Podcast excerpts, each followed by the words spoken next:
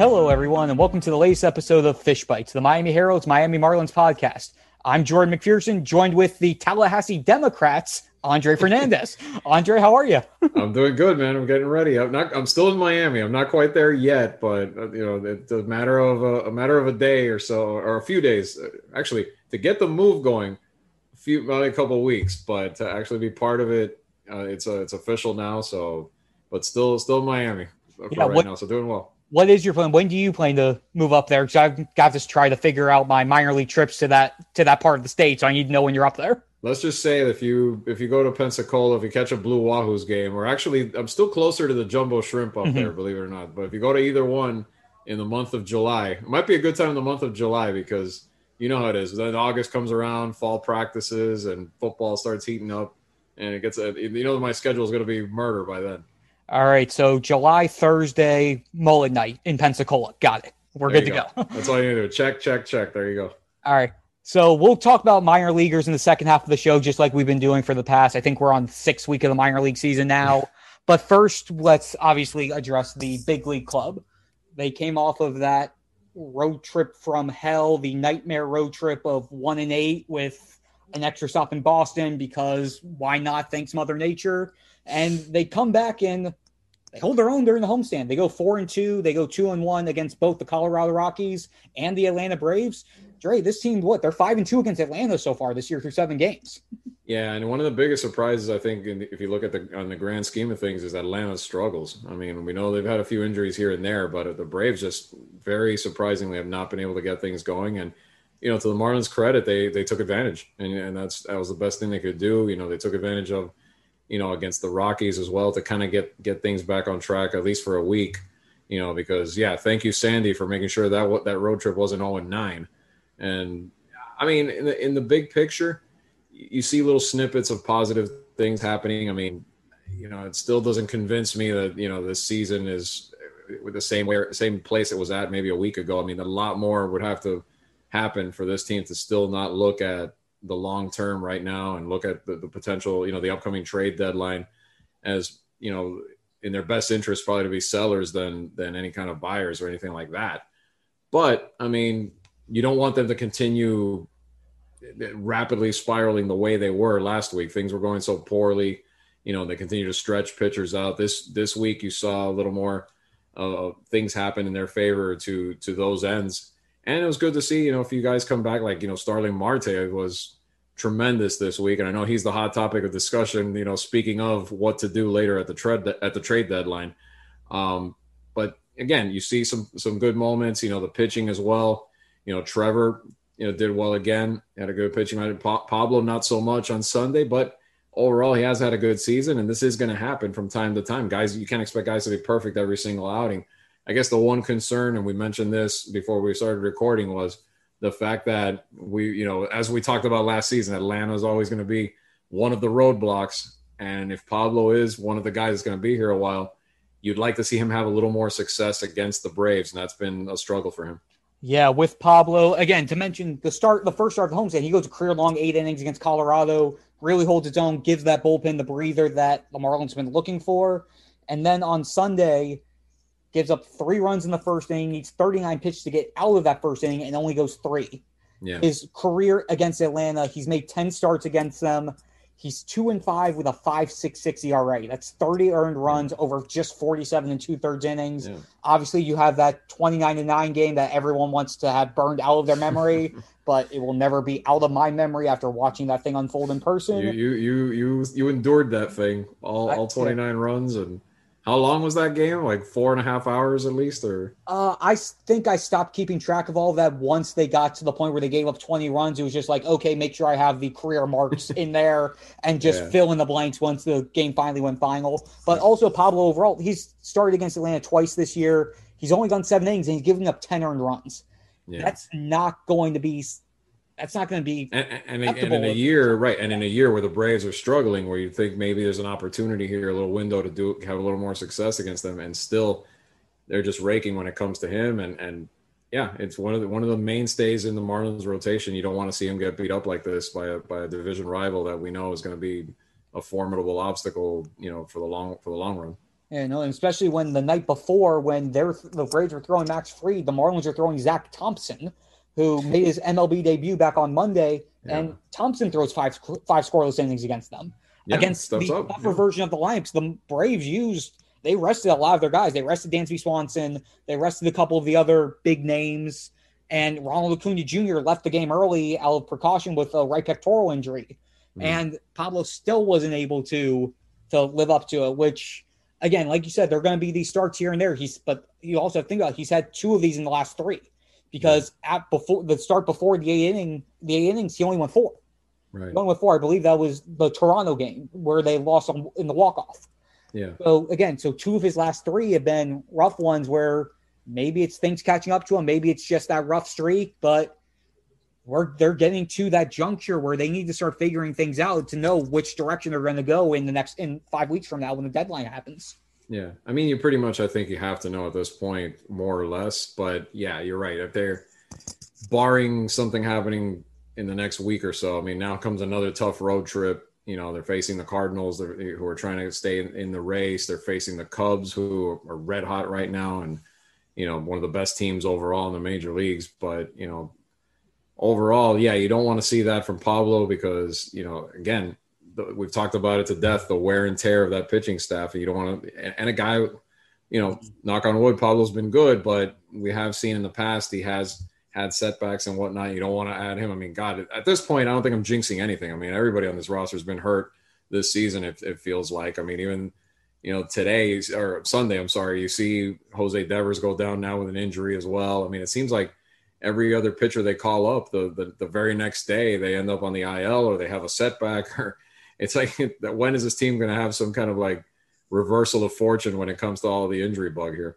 Yeah, and to just recap the injuries because you hit it up at the perfect time. Uh, shortstop Miguel Rojas, he was scheduled to start a rehab assignment with AAA on Sunday after dislocating that index finger on that dive in the Philly series. That game got washed out, so it looks like he's not going to be able to start until Tuesday. His goal, he only wants to go on the rehab assignment for a couple days just to see velocity, similar to what Starling Marte did before rejoining the team in Boston. So the hope would probably be if he does two or three games there, flies up and joins the team during the, the off day in Chicago on Thursday, and rejoins them during the weekend. That would give the offensive boost and also help with that infield depth, especially if, depending on the severity of Devers of Jose Devers' injury. Uh, Brian Anderson with the shoulder injury, he's still a bit away. He took some grounders on Sunday, but still hasn't done anything with a bat. He still hasn't done too much on field work. They're still doing a lot of range of motion stuff with him. So it looks like it's still going to be a little bit of time for him. Uh, Edward Cabrera threw his second rehab assignment in Jupiter on Sunday. He threw three scoreless innings, eight Ks, two hits, no walks allowed, which again, that's great, but you also have to consider A, it's low A, and B, he still only going three innings. So you know there still is some build-up with him. And we talked with Marlins general manager Kim Ng, I believe it was on Tuesday last week, and I asked her specifically about the next steps for Edward Cabrera after he's built up in Jupiter. And she said that they don't have an exact plan for where he's going to go next level wise, whether it's bringing him up to double A or triple A, or how long they're how long they're going to want to see him at the minor leagues before making a full fledged decision with him. Right. Yeah, because that's that's the whole thing. I was going to say this isn't a guy that you're waiting on to just plop him in there, and it's not you know a guy coming off an injury, a former major leaguer. This is a guy that, that when he does, that's his debut. So again, it's that combination of you're trying to fill bodies in there and get effective players back in your lineup, but some of those guys, even now, losing Devers, you say, yeah, it hurts the it definitely hurts the infield depth right now. But here's a guy that shouldn't. Again, we talked about it. Exactly.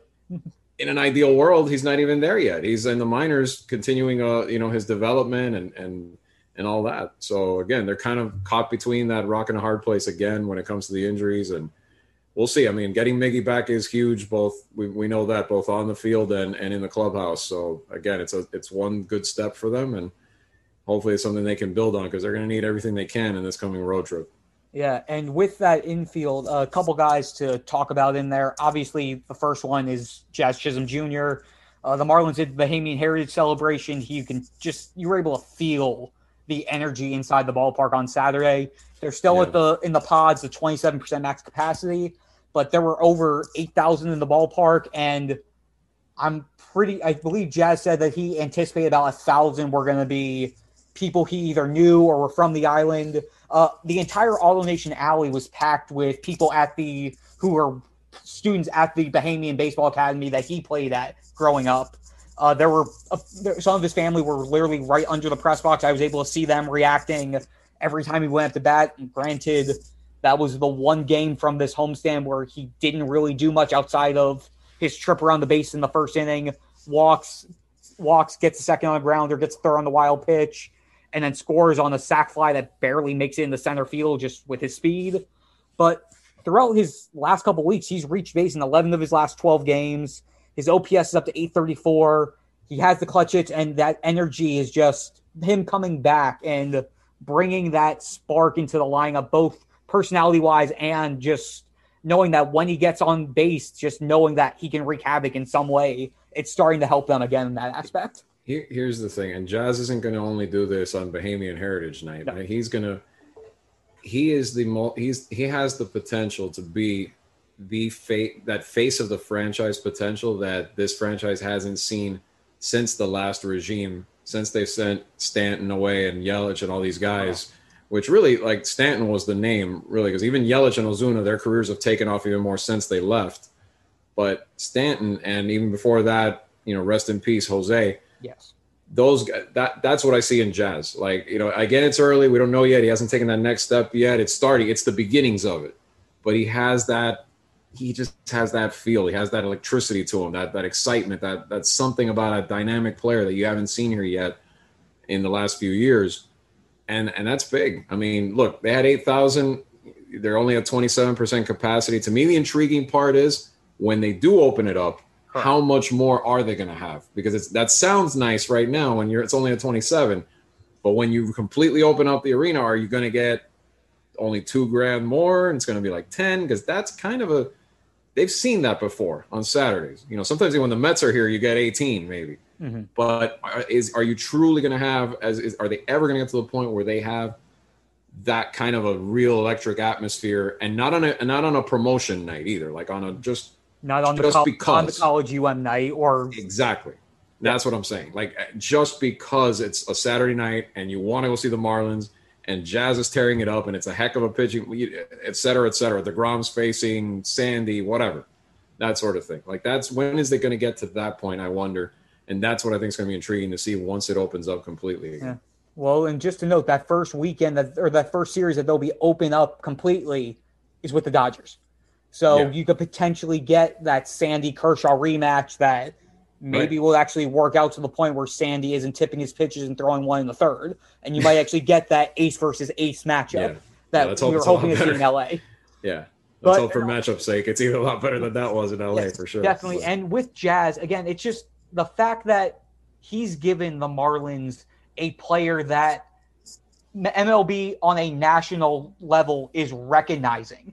Mm-hmm. The fact that people will look and go, "Oh wow, Jazz hit a home run," and you'll see some of the national writers and basically pointing out a player on the Miami Marlins. We haven't seen that in a few years. Right, that's what I mean. That's yeah. exactly right. Since fifty, since Stanton hit fifty nine, and yes. we had the huge chase here, and even then you know, you had that, and then you had a legend like Ichiro, who, of course, just the name value that didn't have that wasn't a guy made here, obviously, but you haven't had that kind of buzz, and it's not even there yet. Really, it hasn't gotten to that that point yet. But it, but I just, it's, it looks like just the ingredients are there. If everything breaks right and he keeps playing well and he can stay on the field, all that sort of thing, where where it's like you just haven't seen that kind of potential uh, in in like maybe the last four years definitely. And then one more person on the infield, that Isan Diaz. He's basically had to take over third base since Brian Anderson's been hurt.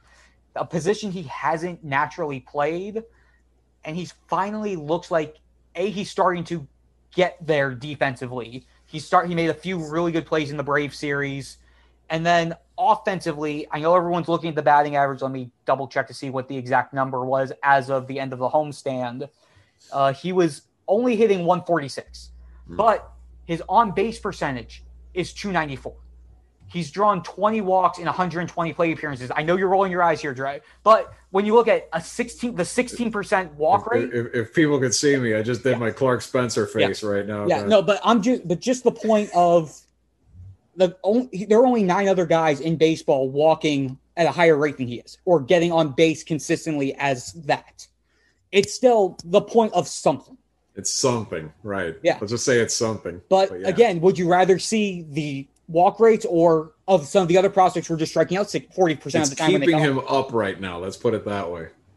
I and think. would you rather it be keeping him up versus having him there knowing that it's going to be a strikeout every No, time? of course. No, no, no, no. I, I get it. No, no, I'm not, I'm not knocking. Yeah. It's it's definitely a positive, but it's Yeah. like he's you you Yeah, how You- many guys you can you? Have a, see- how many guys yeah. can that has a 350 on base percentage in the month of June so far? Halfway. no, not many. No, you're right. No. But I mean, 146 is still. Look, maybe maybe it'll it'll come together little by little. There's progress there. You know, I guess I guess it's it, latch onto that and keep and, and keep working toward what they're trying to work toward with him. But yeah, I mean, the fortune for him, I guess, in, in indirectly is the fact that you know he has that opportunity right now because there's not there's not a lot of options in the infield right now. So you know he's, he's got to take advantage and, and keep progressing while he can right now.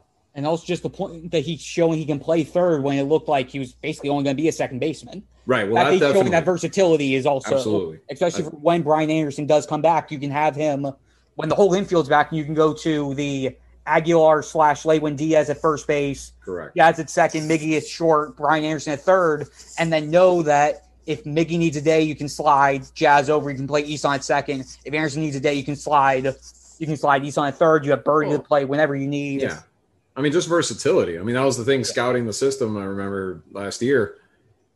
You can't. I mean, only playing only second. It just it seemed like it was so limiting for him. I mean, look at all the other potential middle infield options could play different at different spots, and you just looked at the long term future. and said this could be a problem for him. So the fact that he's been able to do that and be effective, absolutely. That that in total agreement. That's a big step for him. It has been a big step for him, and something that'll continue as much versatility for any player right now in baseball, the way things are, the way the game's played these days, it's just a bonus. It's, a must. It really is for a lot of guys. Yeah, especially in the National League when you still have at least for this year, you have you have starting pitching hitting. You know you're going to double switches. Yeah, until that, until if and when that that universal DH finally comes, even more. Yep. And on that note, we're going to close the first half of the segment. I'm going to play some highlights from Kim Ng's press conference when she spoke to the media. She talked to us for about 25 minutes on Tuesday, answered just about every question we had. So we're going to play a few highlights from that. And then when we come back in the second half of the show, we'll get into some minor leagues and I will dive into the my first stop at the one of the affiliates this year. So we will be right back after this and after the highlights from Kim Ng. How would you evaluate the offense overall to, through the first 60 games, or now that we're at game 60?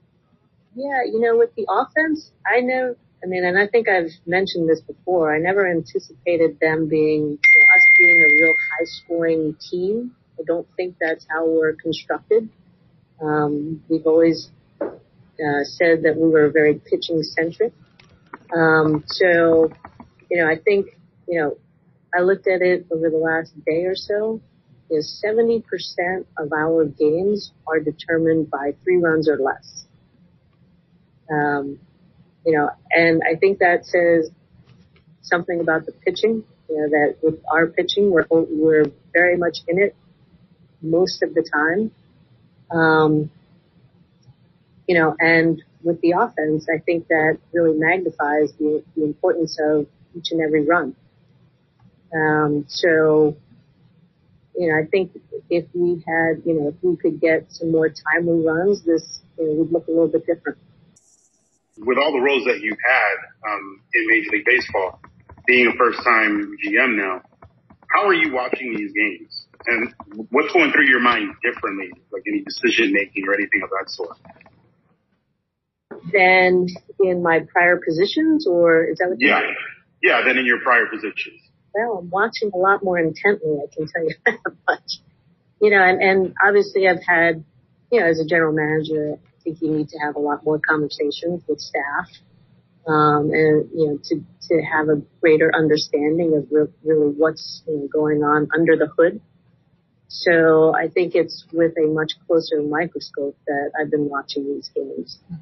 Um, you know, and, and also knowing sort of, you know, what your plan Bs and plan Cs are and how those, you know, how those are coming up behind you and, you know, whether you're well armed or not, but it's, you know, it's just with a much closer magnifying glass than in the past.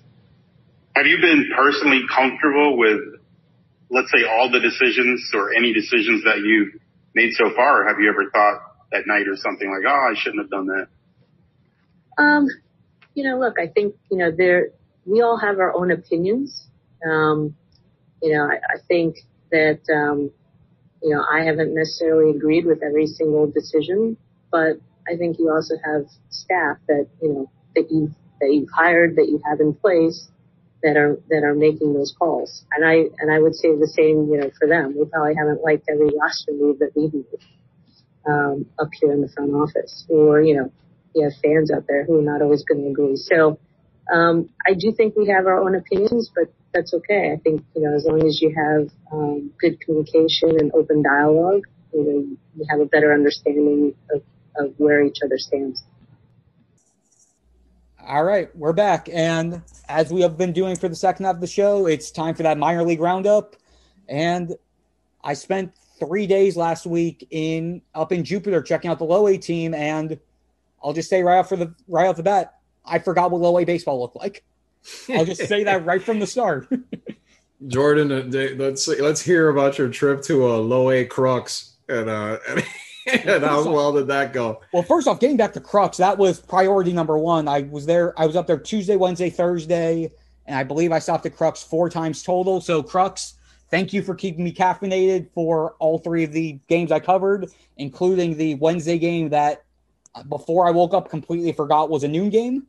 So that was also greatly appreciated. But in general, I mean, Jupiter Hammerheads, the Marlins have a pretty good number of their top 30 prospects at the low A level. Uh, second round pick Dax Fulton from the 2020 draft, Eury Perez, a right handed pitcher who they got in the 2019 international free agent period.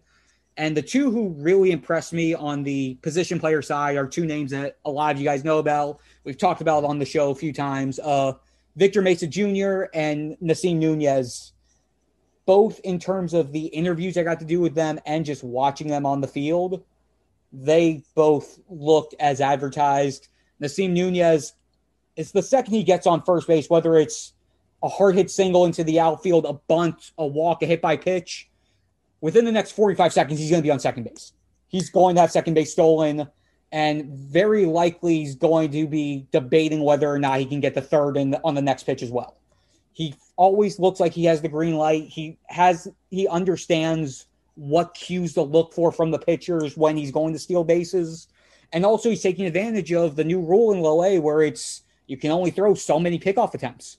So mm. he's able to take advantage of that where you only get X amount or else it's a balk. and you What is the limit so people know? Like, if uh, don't watch it's low A. Two per plate appearance.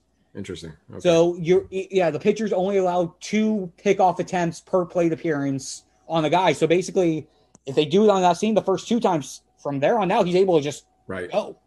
He's That's able it. to That's go. up to the catcher. If not, yeah. Yeah, so he's done really well. And Victor Mesa Jr., he's his at bats again. I only saw him. He was only in the lineup for he was in the lineup for two games and left early in the third. But his at bats all the quality. He made a lot of loud contact, especially the first game I saw up there. Had a double straight to the wall in right center for uh, that drove in JD Orr and then was quick on the base pass the next at bat to score. Again, they're still in their they're still teenagers, they're still got a lot of development to go, but to see the glimpses in person was mm-hmm. po- was definitely a positive, and it was great to actually see it, not just looking at the stat lines like we've had to do with low A specifically. Well, Nasim has a lot of potential. I mean, the, on the defensive side, that's been something that's always been talked about. This kid has good instincts there, and the plus speed, like you're talking about, not just the plus speed, but like like you said, the technique too, knowing when to to you know to, to attempt to steal that sort of thing. But that you know it has to get on obviously, and and what he could do at the plate has been the question mark. So any strides he's making down there are good to see because if this kid can put it together, he could be a, another dynamic infielder by the time he's ready down the road. I mean, we're talking here, we're here talking about Jazz and what what type of an electric middle infielder he can be. Nasim Nunez, if the if the bat ever comes around, could be a similar type that can come up and be a huge part of this organization. So that's definitely encouraging to see. I like that you mentioned Eury Perez too. I know he was one of the guys I think that I mentioned as a as a sleeper in the system. I mean, I mean just the height is impressive Yeah. to come in like that at that young of an age. You're already six nine. I mean, good lord. And, and that imposing presence on the mound. I'm sure he's like super rail thin though. Like the kid's kind of build up a little bit once he gets older. But I mean, the fastball, the combination that he's got, the, another power pitcher with that kind of size, that that's an interesting dynamic to see as he will develop little by little. And where he is already at this point is a little No further along than than even now that I thought he'd be. So that's that's good to that's encouraging. That shows you that he's putting up some good numbers, some good results, and, and as impressed. Yeah, no, specifically, I was going to, I needed to address Eury as well. He's 6'8, 200 pounds. He's only 18, he just turned 18 years old. Yeah. He's through, he's six starts into his minor league career in low A. He has a 0.86 ERA with 30 strikeouts over 21 innings. The Yep. fastball, when I saw him that first day on Tuesday, was sitting 93 to 96. He showed some bright spots with his curveball, showed some bright spots with his changeup. His delivery was the main thing for me. It looked like he was throwing from the same spot every single pitch. His That's delivery yeah. looked repeatable, which is a question mark, especially Such a, A, young pitcher like that, yeah. that young and a guy of that height with that Mhm. lankiness. The fact that he was showing the repeatability Right. was a positive sign that I took away. And just a couple talks that conversations, uh, quick conversations I had with some people from Marlins player development who were out there. The exact words that I got from them were they simply just called him a freak. They said that he potentially could become one of the bigger name pitchers that they have in the organization if he pans out and Mhm. continues to develop, which obviously is the key thing here. Again, Right. 18 six starts in. And they just they echoed basically what I was saying between with the repeatable delivery. If he can keep that up, that's Yeah. going to be the key for him as he keeps going. And they've been very pleased with what they've seen from him through the first month and a half of the minor leagues, especially knowing that he didn't have that 2020 season that he Yeah. would have had to start And- off. Very and, and I like very good observation by you about that because at that level, you know, some people get too caught up in the numbers too, but you saw that's very important, especially at that point. He's at, I was gonna say he's at a delicate point in his development where he's still really young, and then that kind of a that kind of a of a body figure on the mound too. You don't want him like flying all over the place. Like it, it he's got his delivery, his technique down, and he's been taught well so far. So that that's definitely important and good to see. I mean, that could be you know, we've talked about that how they have to be good on the international market as well. That's a that's a that's definitely a, a could turn out to be a pretty good signing for them. You know, down the road that that would be huge. Yeah, definitely. And we're gonna play a little bit of the interviews I got to do with both Nasim Nunez and Victor Mesa Jr. in a little bit.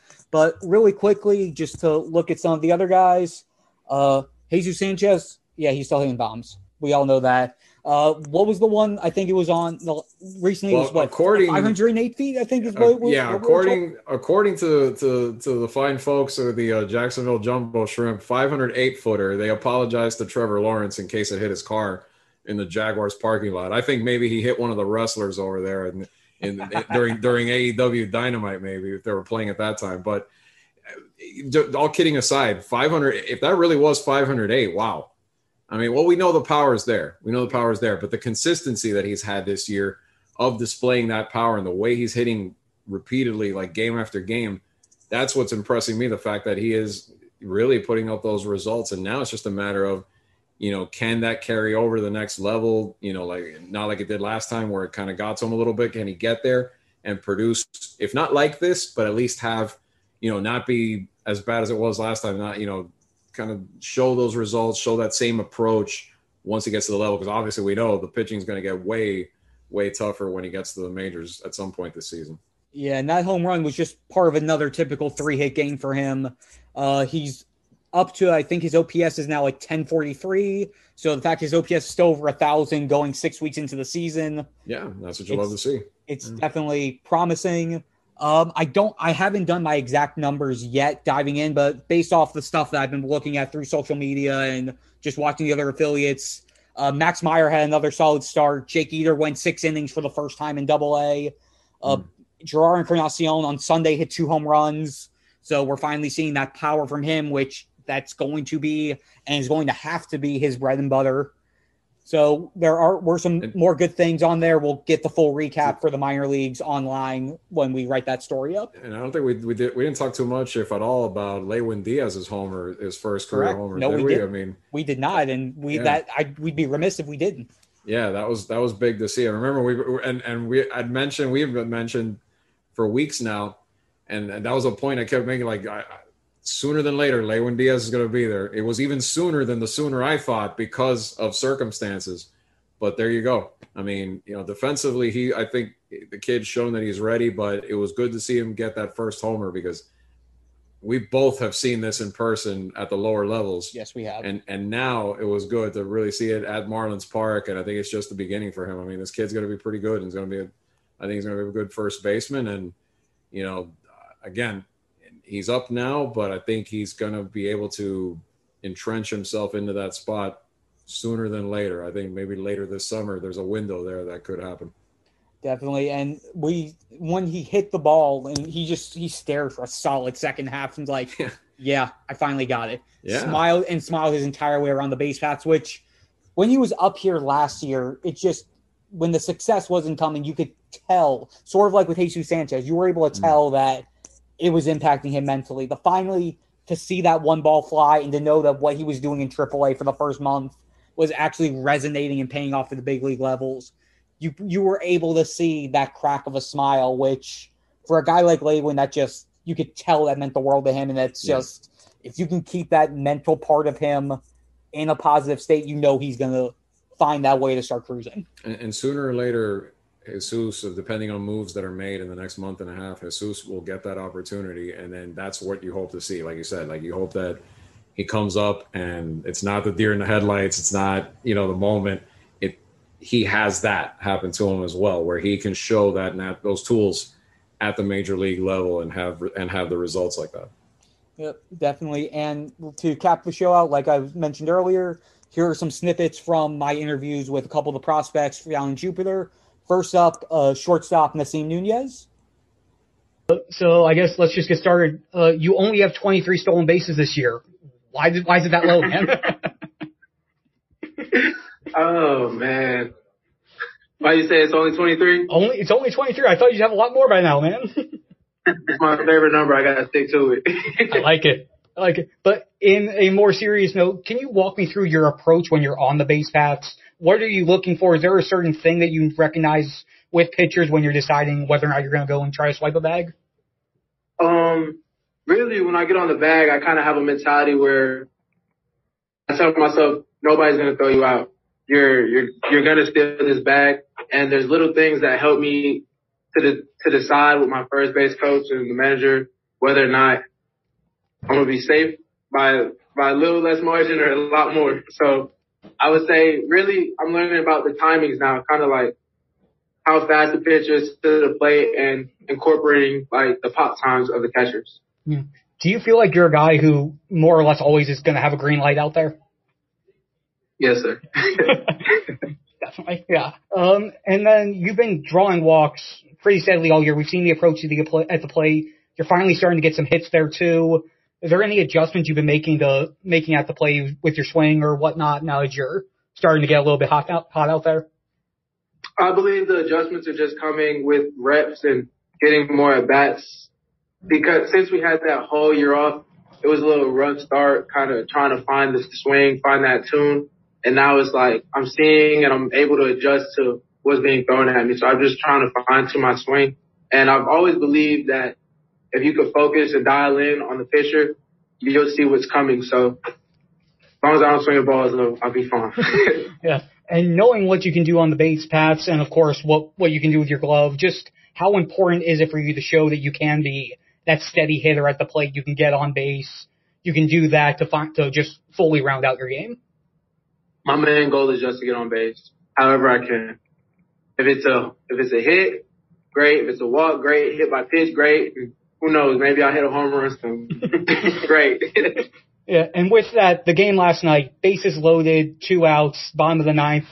Were you, when you get, when you get a walk off with a walk off walk, just mentally, just how different does that feel versus getting the walk off by putting the ball in play? um, for me, I'm a competitor and I, I want to see my hard work result in the game. So of course I want to hit a ball, but at the end of the day, the objective of the game is to win and we won. So I went into that game or that at bat, my fault. Like, um, just knowing we just need to win. So I didn't go up there trying to do too much, trying to be a hero. Just like, let's just win the game. I'm to take whatever the game gives me. Definitely. And I asked Victor about it, but your relationship with Victor, just how did you guys hit it off way back when? And by way back when, I mean like a year and a half ago. But just what was it about your guys that, what was it about that first, that first moment that you, that really hit it off for you guys? Um, we both love the game. We both love the game and we both have a high energy, uh, a great spirit trying to put out towards the game. We, we want to play the game as hard and we want to win. And he came out with the dynamic duo and it just rose from there. Yeah. What do you remember from the first time that you, that you interacted with him? With Victor? Yeah. Um, I knew, I knew he was different. I knew he was a, he was a ball player. He moved like a ball player. And the first time I seen him was on the field when I was getting a little tour of the complex when I first came in, and he stood out to me. So, yeah. and when he first came up and spoke to me and introduced himself, I was like, oh, he's a good dude. yeah, off the field, away from baseball, what do you what do you guys have in common? What do you guys do away from the ball field and things of that nature? Um, he, he sends me a lot of Netflix shows and some movies and stuff, and I guess we both like being on Instagram. there you go. And then uh, last. He's always sending me videos and stuff on Instagram, sending me little voice messages. yeah, and uh, last thing, what was your biggest takeaway from being in big league spring training this past spring? My biggest takeaway was learning and making adjustments mm-hmm. For sure. Not not beating yourself up over something you do because then you could block out a blessing of like say you fail in doing something or you don't accomplish it the way you want to accomplish it. If you downplay yourself so much and just harp so much on what you did wrong and don't try to see the brighter thing, like the brighter side of things, you might block out a blessing. Like, you never know. Just, that's kind of what I go through this season anytime I do something wrong, I want to learn from it. I don't want to harp on it and beat myself up about it. I want to learn from it and take something good out of it. Uh, and, and, with that, what's the biggest thing that you've learned about Nasim Nunez so far this season? I've learned that I, anything I put my mind to, I can do. Just with a matter of time. Mm-hmm. And then curious, since we brought up the 23 at the beginning, what does the 23 symbolize? My father's number. Yeah. All right, awesome. That's everything I need, Nas. Always appreciate the time, man. Thank you. And then to wrap up the show, here is Victor Mesa Jr. We're a month into the minor league season. How have you felt so far? Uh, been feeling good. Like we ups, down, You know how it's baseball. I used always just trying my best and trying to help my team. Uh, everything good. Just trying my best every day on the trainings and the games. Uh, I think we got we we got a good team and we can do like something else. You like keep fighting, and the result will be at the end. Uh, for you personally, how tough was last year when the minor league season got canceled? What, did you do to try to make sure you were ready for when the season picked back up? Okay, like that was hard. Last year when we didn't play was hard. Like almost, almost I'm crying, huh? when I know the when I see the news, but that's good. That's happened. That's the same for everyone. Like, I just trying like to work hard that that uh that season on, like trying to best, get uh gain weight. That was uh, what I needed because I was like a little skinny on my first year, but I just like work hard, get good uh uh preparation in Miami. I did a good off season, trying to do my best to to be like in in shape and and on timing on everything in baseball, like for this season. Yeah, you mentioned the off season. I saw uh, Miggy Miguel Rojas. You worked out with him a little bit toward the end of the off season. What was that like? And just to have the trust and just that relationship with some of the guys who were up at up up with uh, the big league club. that was like a dream come true because that was no, no Miggy was even Miguel, Miguel Cabrera, mm-hmm. Sandoval, JD Martinez, a lot of guys. I'm a a big guy that they be like a go-to on, on this sport. And personally, I'm, a, I'm their friend, so I feeling good to work with them. That's like push me to work harder every day to, to come be there. I say, okay, I'm one of them. I don't want to be like, you know, like we were like two or three like minor league guys and we were like, okay, we are working on the, on this place. Wasn't the team social facility. Uh, we were like a big group, a big good group. Like our relationship was like, uh, how I say it was a dream come true to work with them. I'm really happy and thankful for this opportunity. Mm. And through this season, what are some specific goals you're trying to work on this season? I use like I, I'm not trying to do. Uh, I'm not. I'm not a specific on try. I use like I'm a I'm a player that I like to do everything. I like to steal. I like to work. I like to to homers. I like to catch. I like to throw. So I try to do everything. I don't I don't got any empathy on anything. I just trying to do my best every day. Uh, do what I know because that's what I've been doing for 14, 15 years.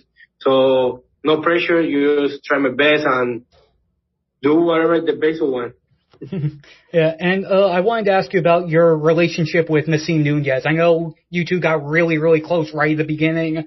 How did that start, and how has your friendship blossomed over these last couple of years? Bro, I I can't even explain that because it wasn't. Remember that I was here my first year, and that was like real quick because uh even when he arrived, my English that wasn't like that. Mm-hmm. So when when he come here in 2019 he comes from draft. We got like two weeks to start the season. I don't know. We did a good relationship. Like we got the same, like we like the same things. Uh, I he's a funny guy. I like to be with him. Like I think he is the best teammate that I can get. So I was trying to get together to the big and. Boy, right. Victor's English is much better. Oh my goodness, that was the first thing that I noted when he walked into the interview room and uh, Ryer, the intern down, the media intern in Jupiter, he mentioned to me, he went, okay, Jordan, here's Victor. And Victor said, no, went, hey, Jordan, how's it going? Let's do this. And I was just like, I was just silent for a few seconds. He looked at me, go, are you okay? I scrambled. I go, yeah, sorry, the internet connection messed up here. sorry about that. And You're flustered. Yeah, but just from what he, from the time we talked to him, I believe it was either late 2019 or early 2020 at a hitters camp. You could tell he the he had the effort and the initiative and want to, to speak in English. And mm. he gave some pretty good stuff then, but you could tell that he was still getting there. But between then and now, it's just been night and day. And I asked him specifically about it, and he said, well, being around the guys and watching Netflix specifically, he referenced Blacklist as his go to show of choice. he said that all helped. But then he also brought up when he met with Derek Jeter for the first time after that showcase before they signed. He said yeah. at that point, they he only really knew how to answer three phrases in English. What's your name? How old are you? And how are you doing? Derek Jeter comes up to him and goes, "How are you doing?" And Victor responded, "I'm 16." And he think, and then he said, "He goes in the back of my eye. I'm just going, damn it, I just messed up here. I can't do right. that." Again. And yeah. that really started that drive toward him wanting to learn the language. And all the credit to him for being able to do that. That was just absolutely phenomenal to hear that, and I give him all the credit in the world he, for it. He's a he's a fun kid. I sat down with him when I was still at the Athletic for about half an hour one day and talked to him in Spanish at that point, and just fun personality. He was telling me just about like growing up in Cuba, all of that. But you know, like that. So it's good to see. It's good to see like when you know, like now the language barrier doesn't get in the way. Now people, you know, can hear him in English as well and see how he can express himself in both languages now with that vibrant personality. That's that's a, that's, that's cool. That's cool. That's cool that you're able to do that. Yeah, and I'd be remiss if I didn't point out and also give him immense credit for the fact that he ended up having to serve as the translator when I did my interview with Eury Perez as well. So there you go. Yeah. Long, yeah. Long story short, the translator who was supposed to be helping out, I got told last second that things didn't work out. So I finished with Victor Mesa, and then Eury walks in, and Ryer, the intern, goes, "Hey, Victor, can you translate?" And Victor went, "I can try," and he was able to relay my messages to him. He was able to relay everything back from Eury, and he was able to help me out with a five minute interview with Eury Perez. So Victor Mesa Jr., if you're listening to this, once again, thank you so much for helping out with that. That really that really helped save some save some time and save a little bit of stuff on my end. And I think v- Victor, don't take Louis' job.